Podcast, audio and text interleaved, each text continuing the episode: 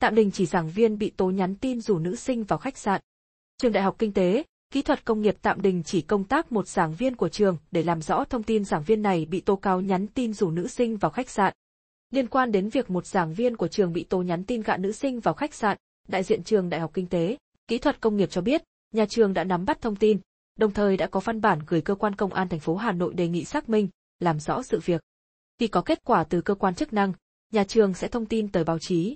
Quan điểm của nhà trường là nếu cán bộ có sai phạm sẽ tiến hành xử lý nghiêm theo quy định. Trước mắt, nhà trường tạm đình chỉ công tác giảng dạy của thầy giáo này để phục vụ điều tra. Giảng viên có liên quan tới vụ việc này được cho là thầy M, một người đã công tác tại trường nhiều năm.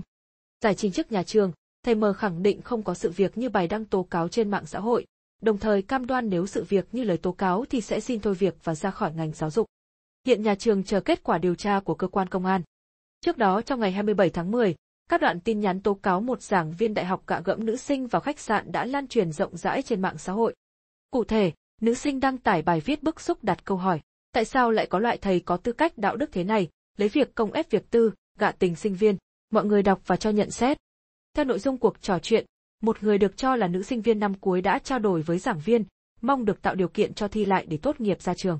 Người này đặt vấn đề nhờ thầy tạo điều kiện có cách nào cho thi lại được không? Người đàn ông được cho là giảng viên liền hẹn gặp nữ sinh tại quán cà phê trước cổng trường vào tám giờ tối để trao đổi cụ thể hơn. Thầy giáo này cũng gạ dạy kèm riêng cho nữ sinh này ở khách sạn và hứa hẹn sẽ giữ kín câu chuyện giữa hai người, không lộ ra ngoài.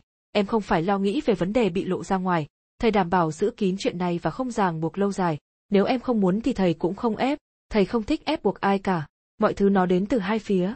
Sau khi gặp nhau thầy đảm bảo rằng kỳ này em không cần phải lo gì cả.